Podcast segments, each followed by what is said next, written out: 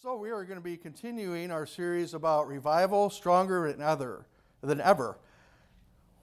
Today we're going to be talking about the gift of wisdom. And if you want to turn in your Bibles, we're going to be First and Second or First Kings chapter four, and then Second Chronicles chapter one. If you want to just kind of put your thumbs and, and fingers in those locations. And last week we began learning lessons about how to restart our lives Um, after being shut down by a national crisis. If you were not here last week, I want to introduce you to our teacher for this series.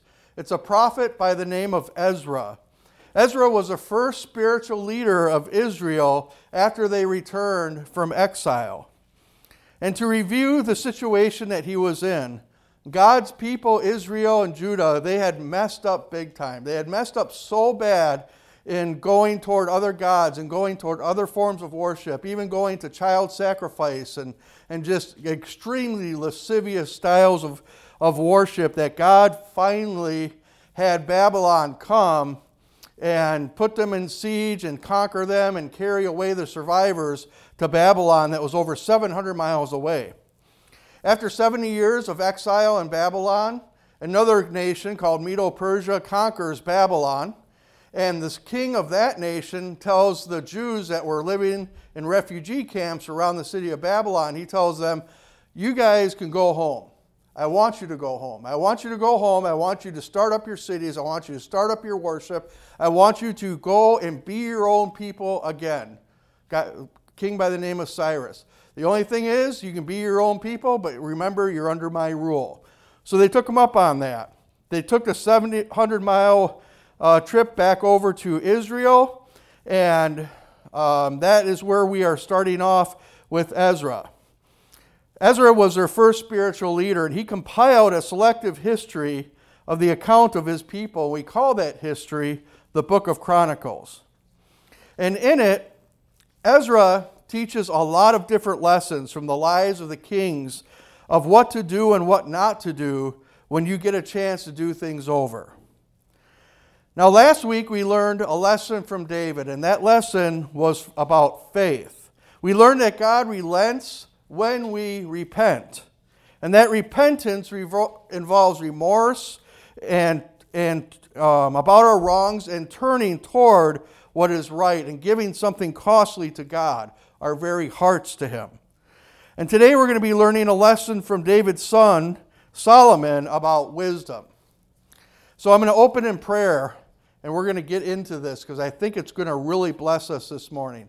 Father God, I just ask, Lord, that you help us to take away all distractions. You help us to focus on your word. You help us to allow it to do its job of penetrating into to joint and marrow and separating and, and all that stuff that Hebrews says it does, that it judges the thoughts and attitudes of our hearts, that it It changes our mind and allows us to walk with you in a way that is pleasing to you and most effective for your kingdom. Lord God, I thank you and I ask this in your name. Amen. Now the Bible says that apart from Jesus Christ, Solomon was the wisest man in history. One of the smartest people that ever lived. And we read how wise Solomon was in First Kings chapter four. I'm going to read a few excerpts from there. And just listen to it as it describes Solomon's wisdom. I'm going to start in First Kings four twenty-nine. It says that God gave Solomon wisdom, very great insight, and understanding as vast as the sand on the seashore. Solomon's wisdom was greater than the wisdom of all the people of the East, greater than all the wisdom of Egypt. His reputation extended to all the following nations. Verse thirty-two, Solomon spoke three thousand proverbs, and his songs numbered one thousand five. He spoke about the trees from the cedars of Lebanon to the hyssop growing out of the wall. He also spoke about animals, birds, reptiles, and fish. Emissary for, of all peoples sent by every king on earth who heard of his wisdom came to listen to Solomon's wisdom. That's pretty impressive when everyone else on the known earth at that time is sending emissaries to your country to listen to your king, tell them um, facts and, and the wisdom that he knows. And even with all this wisdom, if you know anything about the Bible, if you know anything about the life of Solomon, you know, even with all this wisdom, you know he still did many things wrong. The book of First and Second Kings highlights many of those things. That's more of the, the honest history of, of exactly what went on during his life. But Ezra wrote Chronicles to highlight the positive side of Israel's kings, just to encourage us, to show us that restoration and revival is possible. So Ezra is going to focus and talk about what Solomon did right. And what Solomon did right benefited the entire nation. And what he did started, or what he did right started in the very first year of his reign. Now let's let's look at the first year of his reign. Let's look at the exact circumstances of what was going on. Now kings were not elected. Kings were not chosen. Kings were um, inherit. It was a heredity thing. The eldest son of the, of the king would typically become king when the father died. So Solomon is replacing his father, David. David is, is dying, and Solomon's getting ready to get into the role. Now keep in mind, David was the greatest king in Israel's history. We're talking that he had huge, huge shoes to fill. And it had to be very intimidating for this man, this young man, to, to think about ascending into his dad's position. As he thought about how to begin his kingship, Solomon did something we might not have thought of doing. He went to Israel's holiest place, the tabernacle of God, which was on top of the holy mountain. He took with him a thousand sheep, goats, and cattle. He built a fire on an altar, and he made a thousand animal sacrifice to God. You think, well, I don't, I'm not sure what that means. Well, imagine a person today giving one hundred million dollars to a charity. That's, that's kind of, to put it in twenty twenty-one terms, what that would be like. And if you're wondering, why, why would Solomon go and do that? That just seems like such an odd thing to do. Let me read what happened as a result. In Second Chronicles one, starting in verse seven, it says that that night God appeared to Solomon and said to him, "Ask, what should I give you?" And Solomon said to God, "You have shown me great, or you have shown great and faithful love to my father David, and you have made me king in his place. Lord God, let your promise to my father David now come true. For you have made me king over a people as numerous as the dust on the earth."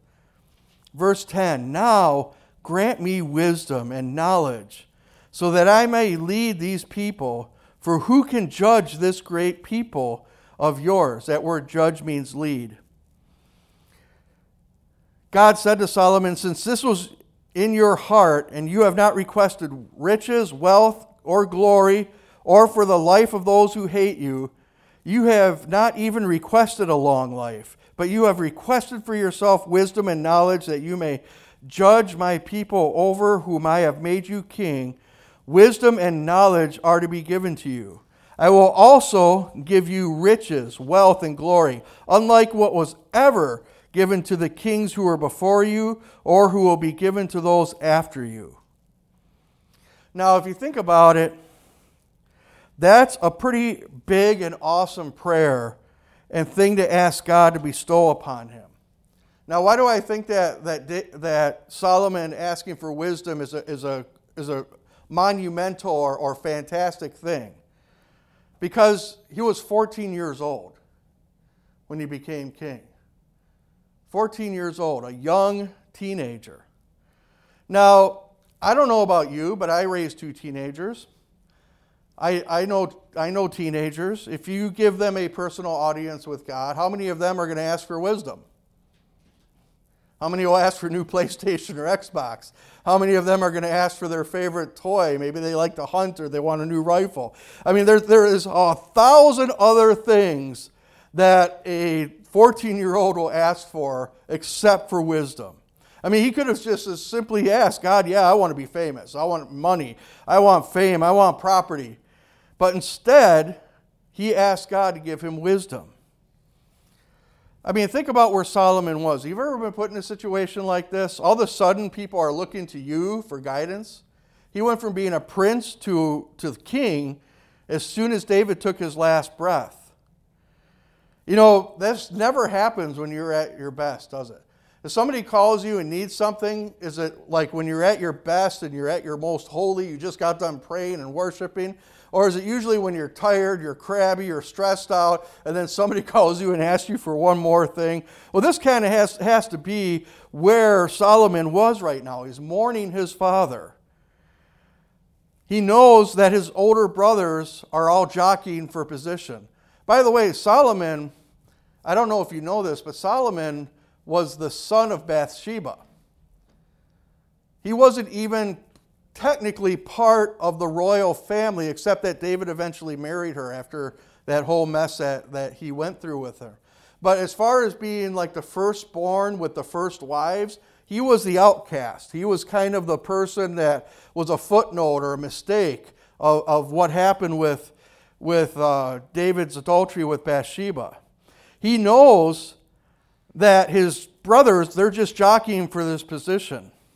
He knows also that he can't give it up, because in ancient times, the first thing the king would do when he became king is remove any threat to his throne. So if Absalom gives it, if or any or Amnon or any of these other guys get it, he's dead. They're going to kill him as as a to make sure that they can keep that throne. So Solomon is probably feeling pretty small and helpless. He knows that his ability and claim to, um, to hold this kingship is tenuous at best. Have you ever been assigned a big task or shoved suddenly into a place of responsibility or leadership? You ever wondered if God has called you to something, if you could actually do what he's asked you to do?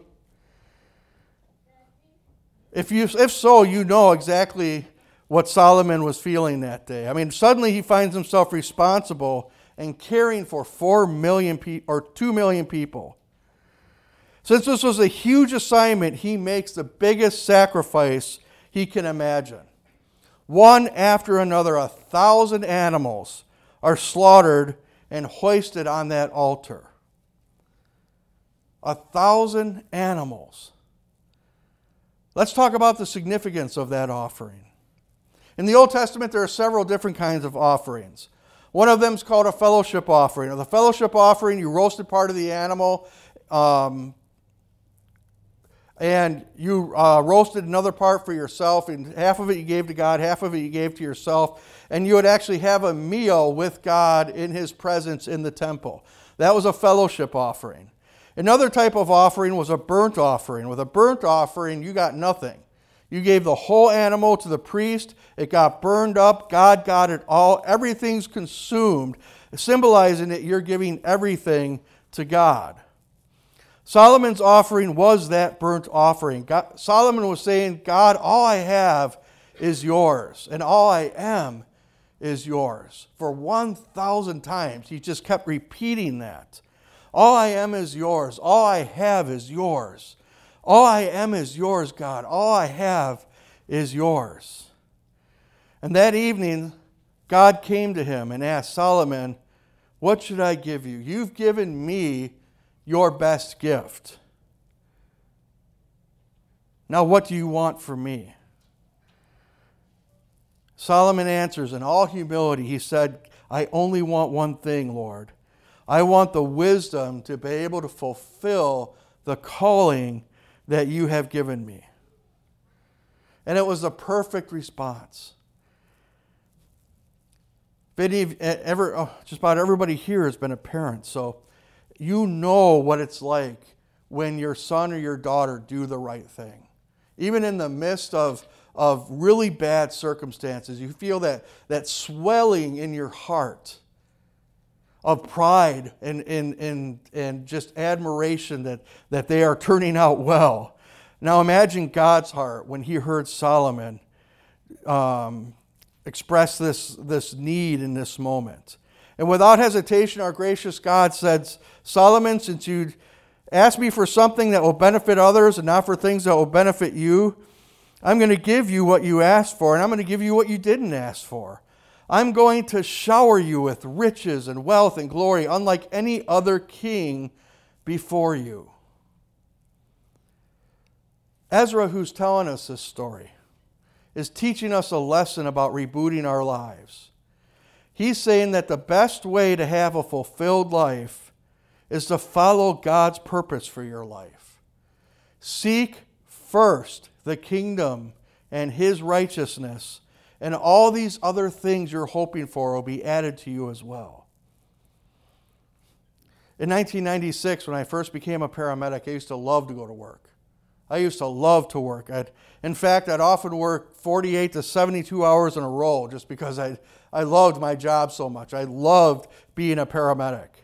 And I was getting all kinds of experience. I was racking up the uh, the people I knew and, and was looking at maybe getting different jobs. I was thinking maybe uh, becoming a, a helicopter paramedic, um, going and doing that. Or one of my partners has, was applying to go into physician's assistant school.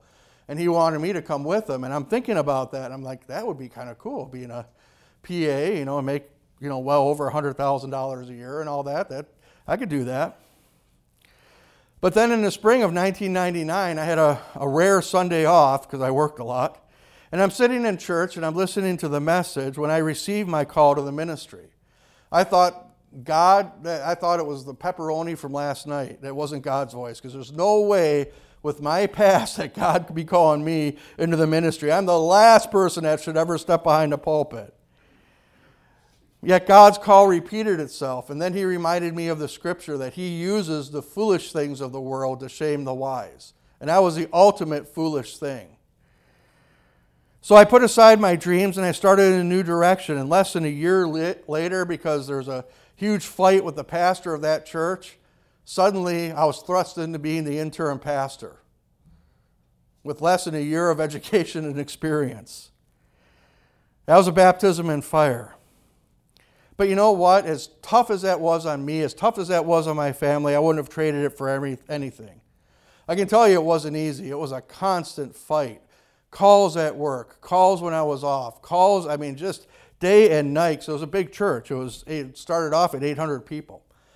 And I, but I still had to work, and it was just gut-wrenching for everything. But I can tell you this, that no matter how hard life gets, no matter how heavy the weight that's put upon you, having the knowledge that you're in the will of God is everything. It means everything to you. And it was a completely new start to me. And just like me on the day of Solomon's sacrifice, he was starting his life over. One moment he was a prince. He doesn't have any responsibilities. He has all the luxuries. He has all the privilege. He has all the possessions. He's a prince. He doesn't have to worry about anything. Next moment, he's a king. Kings must lead. So Solomon asked for this incredible thing called wisdom. Now, wisdom isn't just simple knowledge. It, wisdom isn't like those books you saw during the announcement slide. That's, that's not wisdom, that's knowledge. Wisdom is knowing what to do with those facts and figures and principles. Wisdom is about application. It's about knowing what to do in every situation and when to do it. And I'd encourage you to continue your reading about Solomon. Read through the next eight chapters. You'll discover some incredible things that happen as a result of the wisdom that God gave Solomon. For instance, right here in chapter one, verse fourteen, Ezra tells us that Solomon accumulated fourteen hundred chariots and twelve thousand horsemen that he stationed in the chariot cities and with the king of Jerusalem. And those numbers may not mean that much to us in the twenty-first century, but fourteen hundred chari- chariots was huge amount of chariots for just a little small nation like Israel. Keep in mind that the greatest superpower on earth could only muster six hundred chariots to chase after the children of Israel when they left Egypt. Solomon had more than double that. Solomon knew that if God blessed his country, he's going to need a strong military to defend it. And the next verse says that the king made silver and gold as common as in Jerusalem as stones, and he made cedar as abundant as sycamore in the Judean foothills. Those two woods were the, the best woods of their time during that point. And the the big idea there is that he knew how to generate wealth. He not only generated it, but he knew how to help other people generate it, so all his people were taken care of. Then chapter two says that Solomon decided to build a temple for the name of the Lord and a royal palace for himself. So he assigned seventy thousand men as porters, eighty thousand men as stonecutters in the mountains, and three thousand six hundred supervisors over them. Solomon knew the importance of having a place for the people to worship God. You see that same thing with Ezra. That, that was his first priority when they came back, was to build that temple for God. Solomon knew he had to assign people and put people in charge, have a, a whole system, a whole administration to, to oversee this. Solomon's wisdom endowed Israel with the great, the greatest, most incredible temple of worship in the world at that time, in the known world. And chapter three through eight describes how Solomon built that temple, how he fortified the cities of Israel, how he settled people in those cities so that everyone was protected, everyone prospered, and everyone was happy.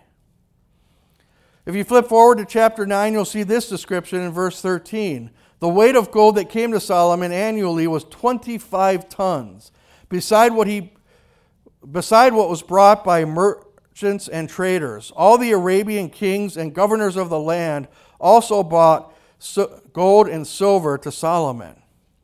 And all the point to all this, that why I'm showing you all this, is wisdom is a great gift. Israel experienced fantastic blessings as a result of Solomon's wisdom. It became the wealthiest nation in the world at that time. Israel's people enjoyed safety on all their borders. There were no wars. There was nobody who dared come against them. And all the world experienced blessing as a result of Solomon's prayer. But Solomon was also wise enough to know that his wisdom couldn't accomplish everything. So this really, really wise man spent some serious time in prayer. Chapter seven contains God's result, response to Solomon's prayer. This response may be one of the most famous responses to prayer in all the Bible. Many of you have heard it. We've used it quite often during our solemn assemblies. But let me read it to you, and you'll probably recognize it. It's in Second Chronicles seven, starting in verse twelve. It says, Then the Lord appeared to Solomon at night and said to him, I have heard your prayer, and I have chosen this place, this new temple, for myself as a temple of sacrifice. If I shut up the heavens so there is no rain, or I command the grasshopper to consume the land, or I send the pestilence on my people, and my people who are called by my name will humble themselves and pray and seek my face and turn from their wicked ways, then I will hear from heaven and forgive their sin and heal their land. Now, most of us, or if you've been around church for any length of time, you've probably memorized this in one uh, version or another. I'm going to break this down. It says, if my people who are called by my name will, number one, humble themselves. Number two, pray. Number three, seek my face. And number four, turn from their wicked ways. Then I will hear from heaven and forgive their sin and heal their land. And pro tip, when you're reading the Bible, if you read a passage of Scripture and you see these words, if and then, that's a conditional promise of God. It means that there is a responsibility on our side that we have to do before something else happens. And in this case, when you humble yourself, you admit that you're not the center of the universe. You're not even that big, and you're not God. You're saying, God, I understand. I'm a creation. You are the creator. You are God. When you pray, you talk to God about your hopes, your fears, your dreams. You empty yourself before Him and, and, and share fellowship with Him.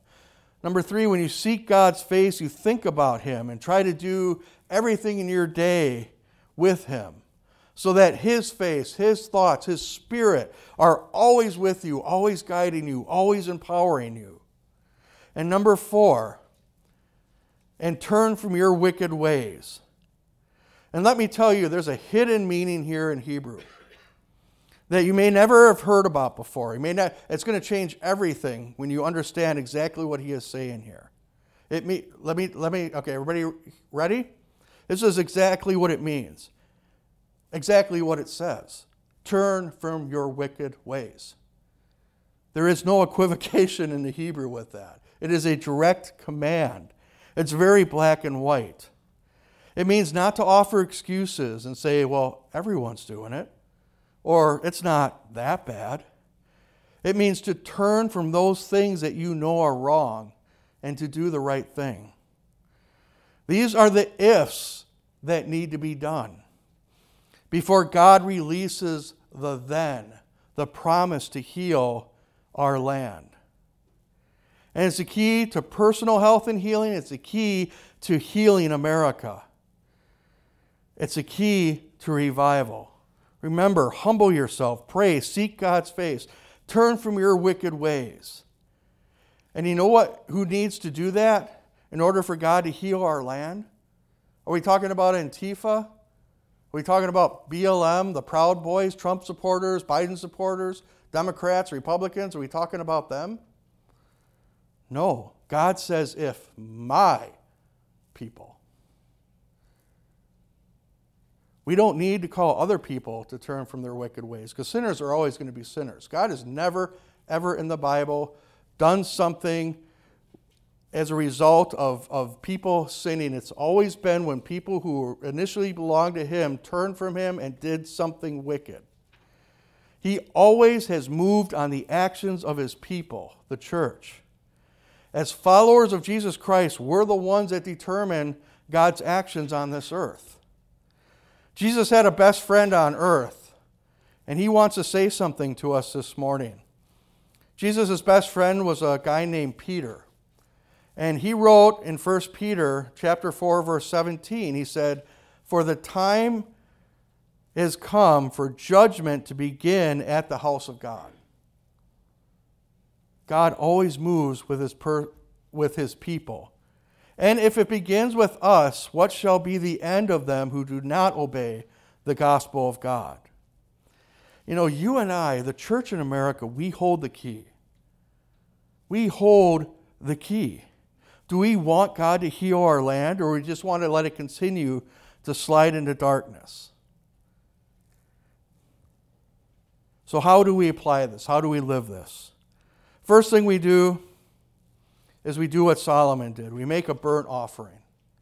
I'm not talking literally. I'm not talking about going out to a farmer and buying a goat or a calf or, or anything and building a big bonfire in the backyard. It might be, get the police called on you. I'm talking about building an altar in your heart, climbing up on it, offering yourself like Solomon did a thousand times to God until it just sinks into the greatest depths of your soul. Give Him all your possessions. Give Him your position. Say, God, it is all yours. Use it as you will. The second thing we can do to live this is ask God for wisdom. The book of James says that if anyone lacks wisdom, he should ask God, who gives to all generously and ungrudgingly, and it will be given to him. That's a promise within the Bible. God, give me wisdom. It's answered. He'll give you wisdom. You just have to be willing to accept it. And once you've asked for wisdom, continue to grow in wisdom. Proverbs is a great place to start. That's how you pursue wisdom, by reading the wisdom literature in the Bible, Proverbs and Ecclesiastes especially. Proverbs says of itself, in the first couple verses of the book of Proverbs, it says, "The Proverbs of Solomon, son of David, king of Israel, for learning wisdom and discipline, for gate. for understanding insightful sayings, for receiving prudent instruction in righteousness, justice, and integrity, for teaching shrewdness to the inexperienced, knowledge and discretion to a young man. Let a wise man listen, or let a wise person listen and increase learning, and let a discerning person obtain guidance. Now, there are thirty-one chapters in the book of Proverbs. Most days or most months have thirty to thirty-one days in them. That means you could read the whole book in one month by reading one chapter a day. Highly recommended that you do that. Read a chapter of Proverbs a day as part of your Bible reading. Billy Graham did that for seventy years of his life, and, and God used him, I think. pretty, pretty big, right? You'll grow in wisdom. So if we're able to do that, if we're able to make that burnt offering, if we're able to ask for wisdom and pursue wisdom, then we'll be able to walk in wisdom. Proverbs thirteen twenty says, "The one who walks with the wise will become wise, but a companion of fools will suffer harm." What this means is exactly what we're doing right now, meeting together. Have Christian friends. I'm not saying you can't have non-Christian friends. It's a good idea to have non-Christian friends. But don't allow them to guide your life. Allow your church family to do that. Because we want the best for you. We want to make sure that when you step into God's kingdom, you hear the words that we all yearn to hear. "Well done, good and faithful servant. Enter into the joy of your master." Let's all rise.